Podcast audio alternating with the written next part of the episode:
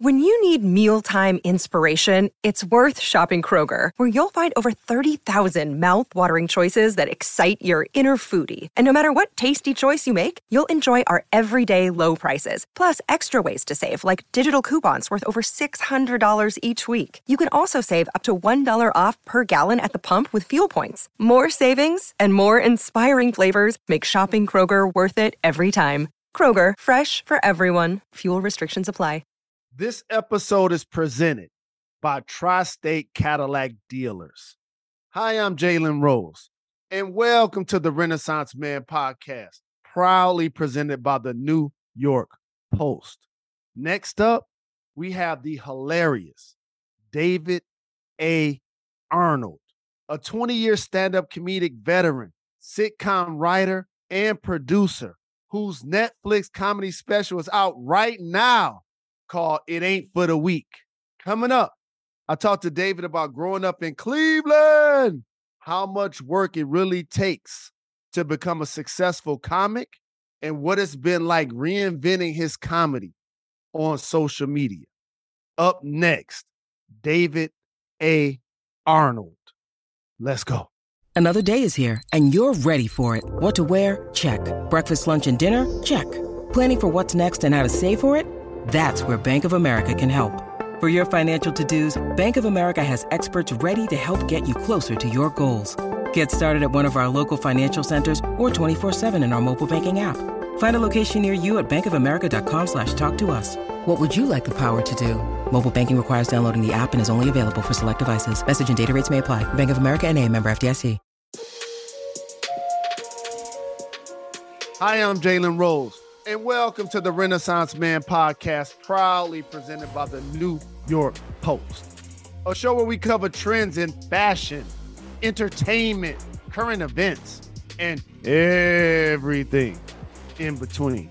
Download the podcast, refer a coworker, a family member, a sibling.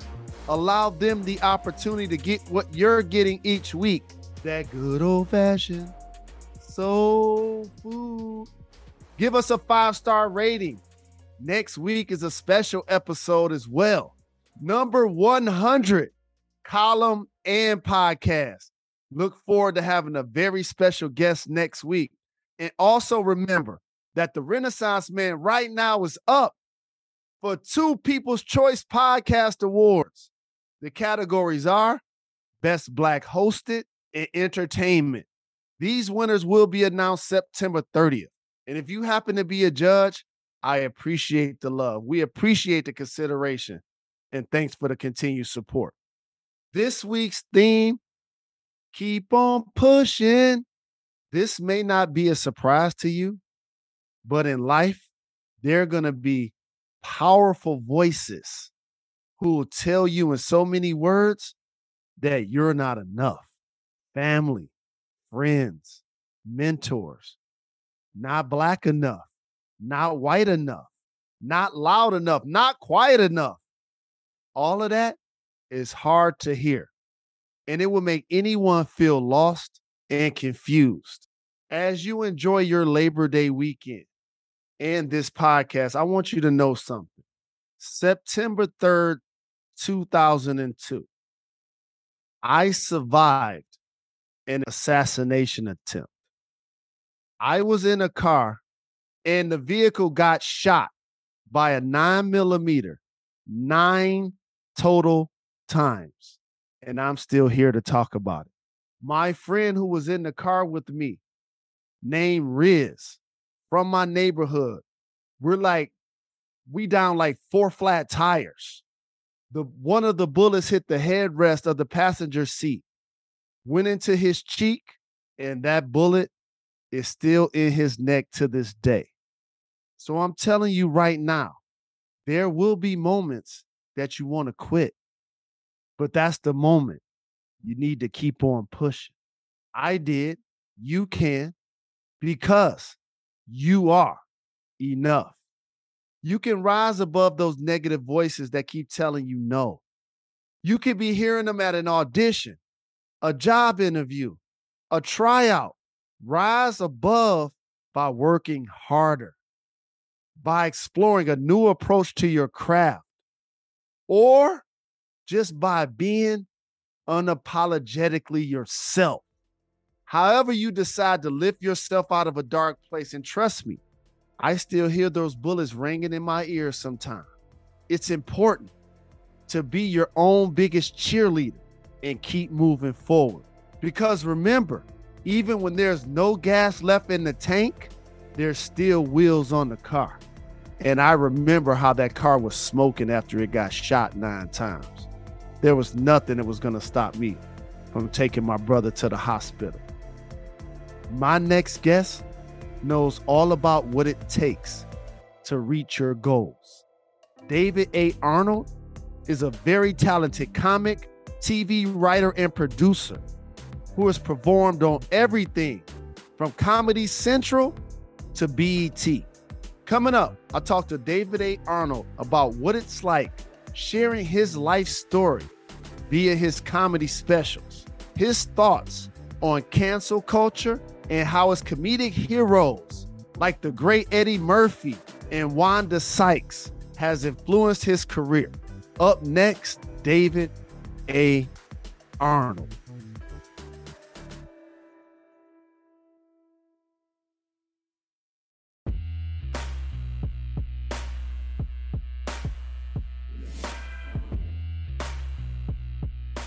Hi, I'm Jalen Rose, and welcome to the Renaissance Man podcast, proudly presented by the New York Post, a show we cover trends in fashion, entertainment, current events, and everything in between. My next guest is an OG, stand up veteran, sitcom writer, producer, actor, rose to prominence performing as a regular at the Laugh Factory. I'm almost sure I saw you there at yes. the comedy store store. I'm almost sure I saw you there and at the Montreal Comedy Festival. His new Netflix comedy special, It Ain't for the Weak, is out right now. It is my honor to welcome the hilarious David A. Arnold to the What's up, dude? podcast. what up, my brother? Man, I'm so excited to sit up here and talk to you because I'm such a fan of all the commentary, and every every time you pop up on my TikTok and you talking, to, I'm like, let me hear. I gotta hear what he gotta say because I know brother. it's about to be it's about to be something, man. It's good to see you, dude. Good to see you too, and the feeling is mutual. And I appreciate you taking the time to join me. I know you got some major things happening, but I have yeah. to ask you. I know you in LA. Yep. Um, keep getting them checks, but you grew yes. up in Cleveland. Born and raised. Absolutely. And raised. So at what point did you know that comedy was something you wanted to pursue?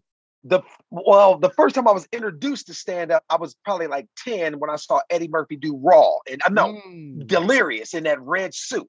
Mm. And I didn't know that it was something you could do. I just saw somebody in my TV making my mother and aunts laugh the way they was laughing. I'm like, these people normally be cussing me out. I ain't never seen these people laugh in my life. Anybody who can make these angry black women laugh like this, I need to know what's going on. So I just saw this guy in the TV telling stories.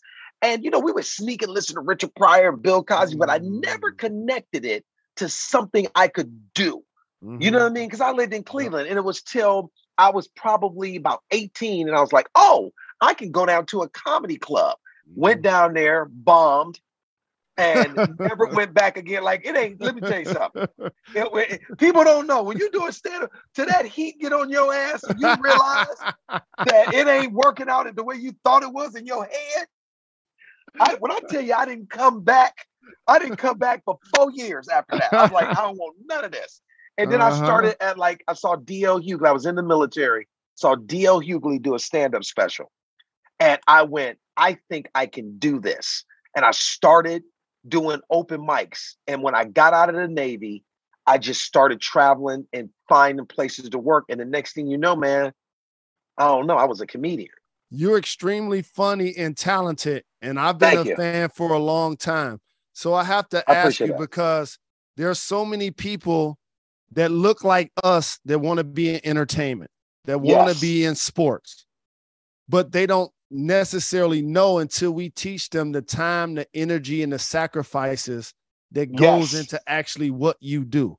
So, for example, if you're going to go do a stand up show, what yeah. is the time? What is the preparation that actually goes into what we see as the final product? Well, you know, like this is my second Netflix special, right? I released one in 2020 called Fat Ballerina.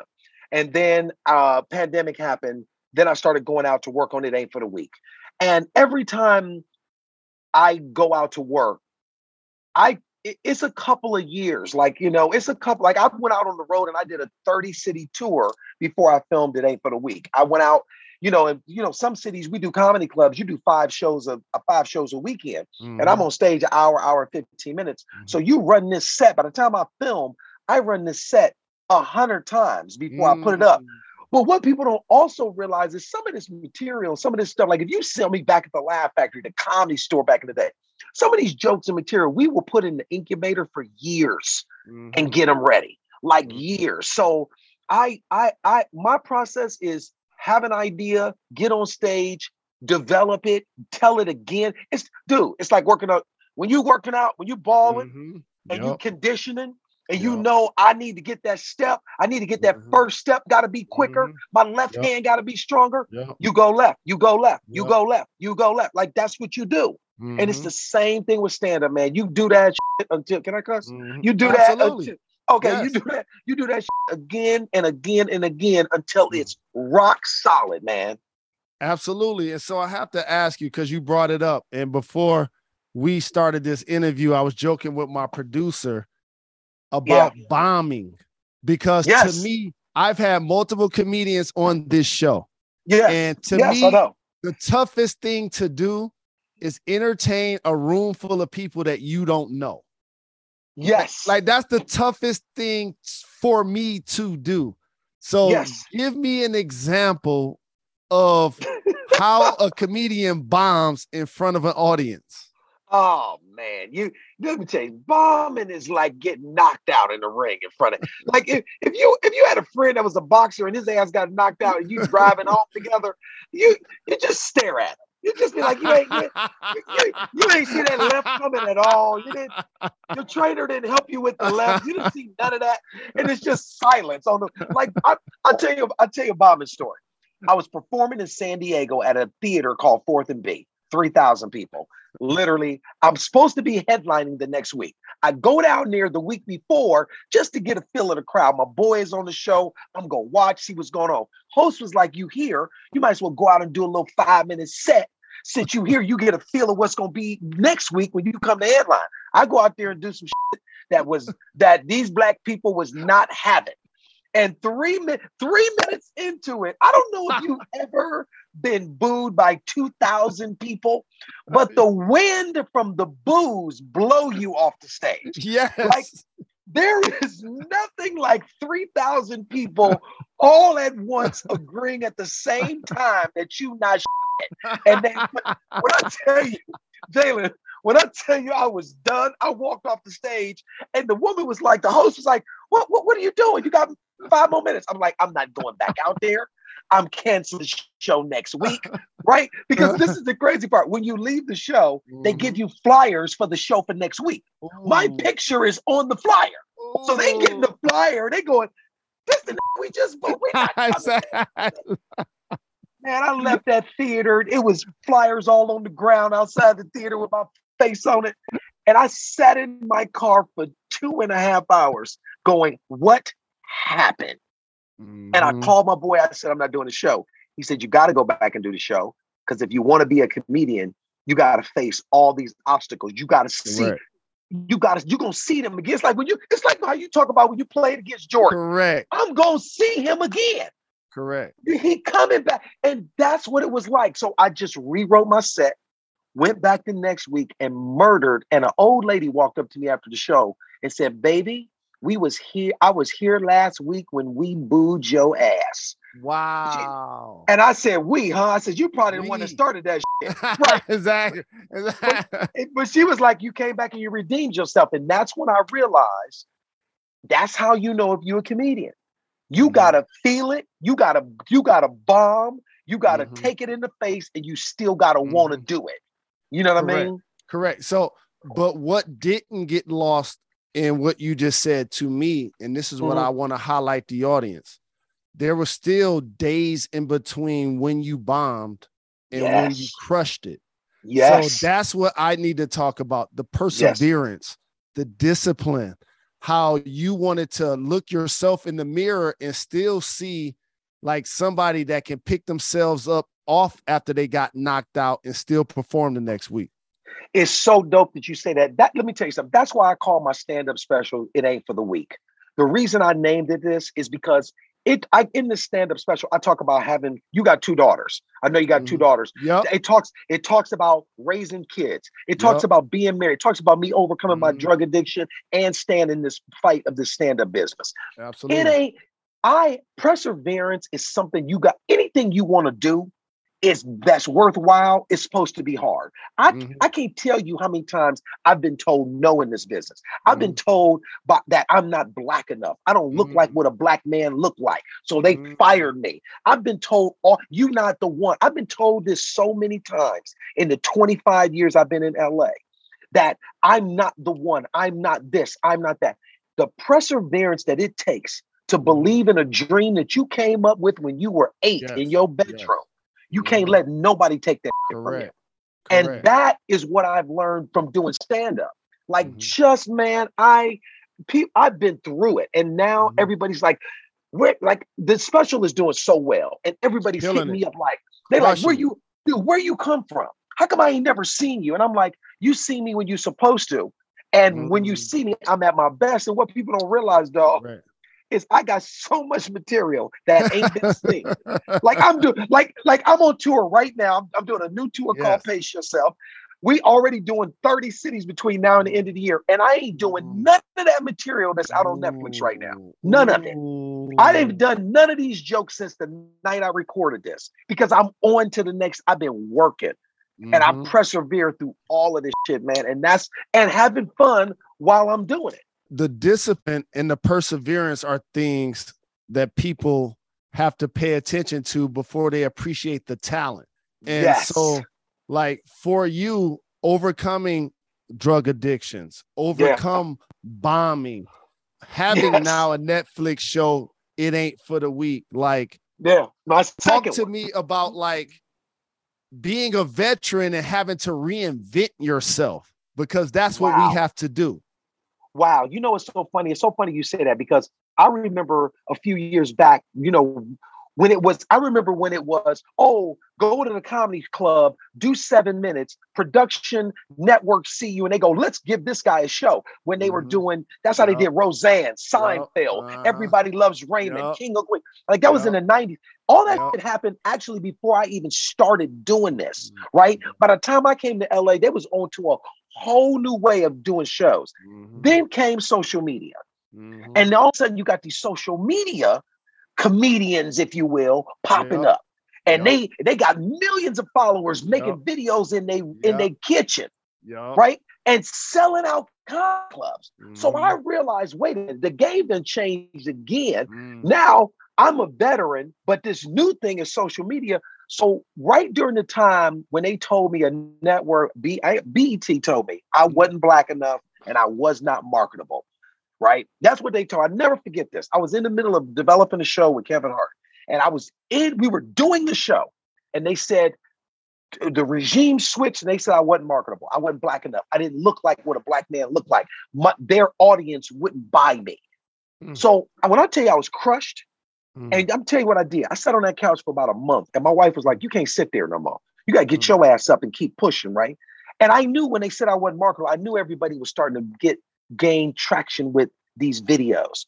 So I picked up my cell phone and I started posting videos and little comedic rants. Stand up that I had been doing 15 years ago that nobody saw, I started putting it in the phone one minute right. at a time. And I started posting videos with my wife and my kids. I started ranting about what it's like to raise teenage daughters mm-hmm. with a wife that's always in your goddamn ear. And everybody try to act like you crazy, but you the one paying the bills, but don't nobody want to hear shit I gotta say.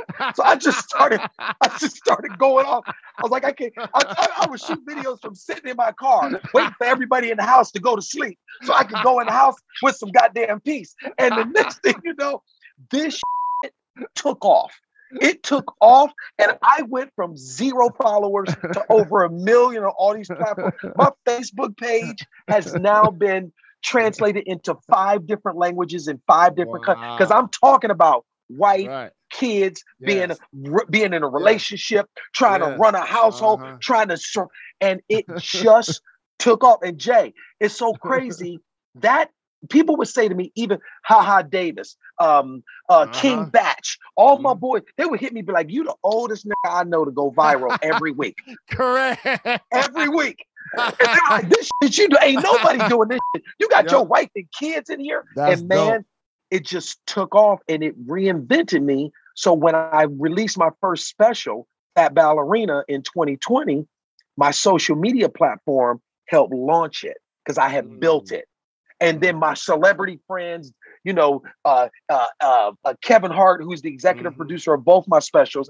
Kev posted it, Seb posted it, DL posted it. This time, Chris Rock posted. Like everybody's uh, Deon Cole. Deon just called me right now while we on the phone, and it's it's amazing when your peers start to recognize your hustle, and it's just elevated to something, man, that I'm I'm ready for. It's just it's my turn, dude for everybody that wants to get into sports and wants to get into entertainment, like I want you to just like literally gravitate to what he's saying. Like he's yeah. talking about a sacrifice, a discipline. He's talking about reinventing himself. Like, ha ha, David, that's my brother. I'm yeah. in Detroit doing this show right now. and I saw how he transformed his body, how he yes. transformed everything in his life. And a lot of people don't know, like the woman that's in his videos, that's his wifey. Exactly. That's the same. Exactly. They don't you, know. He, you know what I mean? So life. like, yes. So so like so so what ends up happening is is is your point is a consciousness, it's a relevancy, but also having quality people around you. Like your wifey has yes. to be in on it. Your kids yes. have to be in on it. They have the vision. understand it. Yes, because so many times as a comic, and that's what I want to ask you is mm-hmm. like the game has changed. Like you're a veteran in the game. Yeah. Like there's the cancel culture, there's things you can't say. Yes. There people in your family that don't want you to reference them. There yes. are people in your family. Like, so how do you manage reinventing yourself with all of these voices? You know what's so funny? I went through a thing. I did a bit in my first stand-up special, Fat Ballerina, where I talk about how I found out at 17 that who I thought was my dad, who raised me, was not my biological father. And I tell the story of going to meet my biological father, who was on drugs and who was a, an addict. At one point, was a very famous uh, uh, radio disc jockey in Cleveland, Ohio. Wow. And it's a very serious moment that I do on, in Fat Ballerina. And I remember when I first started working on this bit 10 years before, my dad, who I who I consider my dad, adopted me at six months. Mm-hmm. He's in the documentary portion of this new stand-up special I got mm-hmm. coming out. That's out now. And he said to me, my mom was like, Dad, your dad, I was in Cleveland performing at the improv. And my, and I did the joke. And I was just working it out. And my mom came up to me and was like, Your dad is a little upset that you did that mm-hmm. joke about him not being your biological father. So I talked to my dad. And I was like, Dad, mom said you upset. He was like, Yeah, you know, I, I, didn't expect you to do the joke. You know, I have friends in the audience and I work mm-hmm. with you. And I said, well, let me ask you a question then. I said, did anything I say on stage and in that story, was any of it a lie? Mm-hmm. And he mm. said, no. He said, none of it was a lie. I said, I'm going to do the joke. I said, mm. because one of the things that I have the right to is my story.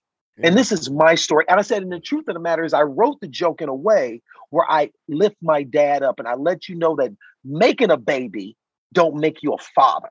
Mm. Doing what my dad does, doing what Eddie Arnold does for me, which is adopted me. Even after mm. my parents got divorced, he mm. still paid child support for me. He mm. took care. He showed me what a father is. Mm-hmm. And that's what I talk about in that special Fat Ballerina. And I go further, deeper into it with my mm. grandfather and my stepfather in It Ain't for the Weak. Mm-hmm. I just so like I I've navigated all of this stuff because you, when you perform and, and you start to do what you want to do, the people closest to you can be the most challenging sometimes. Correct, correct. And they don't even they don't even recognize that. So you got to stand strong in your vision for yourself mm-hmm. because you can't be a comedian and be oh I can't say that because my wife don't like that joke. Man, right. fuck that. We, right. I'm doing my jokes. Correct. exactly. My story. Right. I can tell my. I have the right to my story, yes. and that's the same thing that I dealt with with cancel culture. You know, you know, transgender and gay and all these things. I tell stories and I have a joke that's in my special right now that some people thought was a little controversial, but I'm like, hey, it's, ta- it's about me getting off drugs. And I was like, I, I have the right to my story. Mm-hmm. I, I you can't tell me what I can say because this is my journey. Mm-hmm. And that's the part that has resonated with my fans and the new fans that I've picked up in the last week, the 20,000 people that started following me in the mm. last five days. Like mm, it's they're like, dude, how can I how did I how did I miss you? How did mm-hmm. I like in the stories you telling are my stories? Mm-hmm. And that's all I wanted to do. I want people to feel that when they watch the special. So there are certain artists like in music where I have mm-hmm. I feel like they have great punchlines, or they're like mm-hmm. when you're mm-hmm. watching gymnastics, you say stick the landing. To me, right. respectfully, like I love that about you. I feel like I feel like your exclamation points are always on point. Thank so I have man. so so I have to like acknowledge that. But the other thing I want to say is being a fan of the industry and of the game, like what right. are some of your favorite stand-ups? So if I had uh-huh. to ask you, like you mentioned Eddie Murphy earlier, and I'll give mm. you a chance to take a deep breath and think about it. you had to acknowledge your because for me, and correct me if I'm wrong. Yes. The greatest comedians have the best stand-ups. Yes. I right. Think, Yes, I, well, I think it goes for me. It goes one step further than that. Okay. It's not just the best stand-ups; it's the best body of work over Correct. a period of time. And when you, but but but, but when you but when you breaking them down, yeah, their movies, their their accolades, you you still have to point like you did to Eddie Murphy to like a stand-up that they did. Yeah, he had one of the best. To me, Delirious was one of the best stand-up sets I've ever seen in my life. Correct. It was so it was um, unbelievable. So give me five. You said Delirious and Eddie Murphy. Give me your five favorite stand-ups. Wow. Um stand-up specials or stand-up comedians? Either one. Okay, so Eddie would definitely be one because of what he did. Richard Pryor would be one mm. because of what he's done. Bill Cosby would be one because of the way nobody told a story like him. Mm-hmm. Then I would move to people like um, Oh man, DL Hughley I picked because mm-hmm. DL Hughley is one of the people that made me think and feel mm-hmm. like I could do this. Jerry Seinfeld mm-hmm. is another stand-up that is just his his use of words and his mechanics in the word use. He's a wordsmith. Nobody to me does that. Jim Gaffigan is unbelievable because Jim can take anything and stand in it and just just get meat off a bone that I didn't think was there. Wanda Sykes was a Love woman it. who came and just started. I remember seeing Wanda going, "Damn, she doing ev- she yes. talking about everything. She, I mean, she don't leave one piece of mm-hmm. nothing unturned.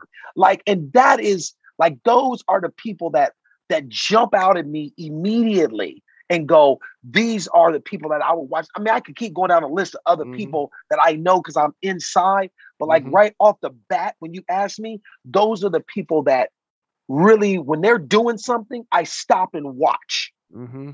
Because Absolutely. I need, I need, you know, I, I I know I'm gonna see some good shit. Absolutely. And it ain't for the weak is out right now. Make sure y'all support that. And I appreciate you acknowledging your stepfather. That's that, that's like really honorable. And but I have to also ask you this. Comedy has changed over the years, and you're a seasoned yeah. veteran. And yeah. there are things that in music and art that used to be said that wasn't yeah. considered offensive. That now a lot of those things are considered offensive. Like I was just listening to Biggie the other day. He was like, I love you so much, I'll suck on your. And I was like, oh, like you right, can't say right. that now. You right, right, right. It'll be taking a whole different kind of yeah. Correct. Yeah, yeah. So, like, what has it been like for you to like understand that that change has taken place? You know what? So, especially because social media, everybody has a voice now. Everybody got a phone, so you can. Everybody can. Every single thought that runs through everybody's head, they can put up on the internet and just start firing off whatever they think. What I've learned is, like I said, there's a couple of jokes in my special right now that people have taken and tried to be offended by it. Oh, that means that you, you, you know, this is homophobic. And I'm like, this ain't got nothing to do with like I this is how I feel. I stand in the things that I say. The things that mm-hmm. I say are about my personal experience. And I have the and again, I have the right to tell my stories. So anything I say that people come for, I'm standing in a position to defend it. You know mm-hmm. what I mm-hmm. mean? Like I'm not gonna say yep. no off the cuff crazy shit just Correct. to get Correct. because some comedians and some people say shit just to start shit. Correct. They don't even really believe what they're saying. They just mm-hmm. say it off Correct. the. If I'm putting something out there that's especially in one of my specials, I'm saying shit that I believe that I've experienced. Right. So I've learned to, and some shit I don't talk about because I don't care about. Yes, I, I I I voted. I got I have feelings on mm-hmm. politics. Mm-hmm. I'm not here to do that. That's some people. That's DL. That's you know. Mm-hmm. That's other people who really want to put that out yep. there. That do mm-hmm. that. That's Bill Maher. They yep. do that. Jon Stewart. I mm-hmm. don't care enough about politics to be putting that shit out. I don't right. give a shit about that. My right. job is to talk to you on a human level. I want to talk about your life. I want to talk about these raggedy ass kids that we raising. and I want to talk about these these families we trying to navigate. That is what to me everybody can connect on. Yeah. And that's what I talk about because that's what means the most to me. Absolutely. And mm-hmm. again, I appreciate you taking the time. It's an honor to have you on the show. Man, but I have so to excited. ask you one final question before I get into my gone to 60 seconds. All right. So your stand up is coming out. It ain't yeah. for the Weak. And you reference yeah. two things. And I'm a yeah. listener. So okay. you referenced your drug use. Yes. And you reference homophobia. Yes. So if you don't mind, can yes. you share one of those jokes?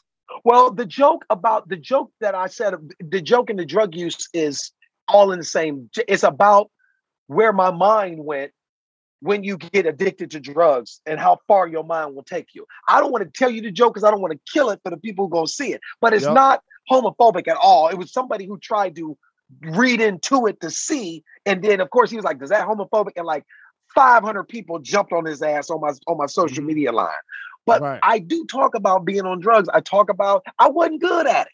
I was lazy. You know what I mean? I wasn't I wasn't good at stealing shit. I wasn't good at you know, you on drugs, you gotta be up all hours of the night. You gotta be willing to take TVs down the street and pawn them. And Nigga, I ain't got time for all. I was like, this drug, this, this drug addiction shit is too much. I, I, I was too lazy to be a good drug addict. I just gave up.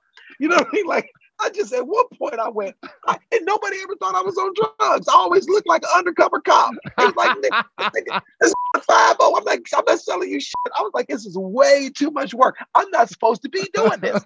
God don't want me doing this. So I'm gonna put this little, I'm gonna put this little cocaine down and go sit my ass down somewhere because this ain't for me. Oh man,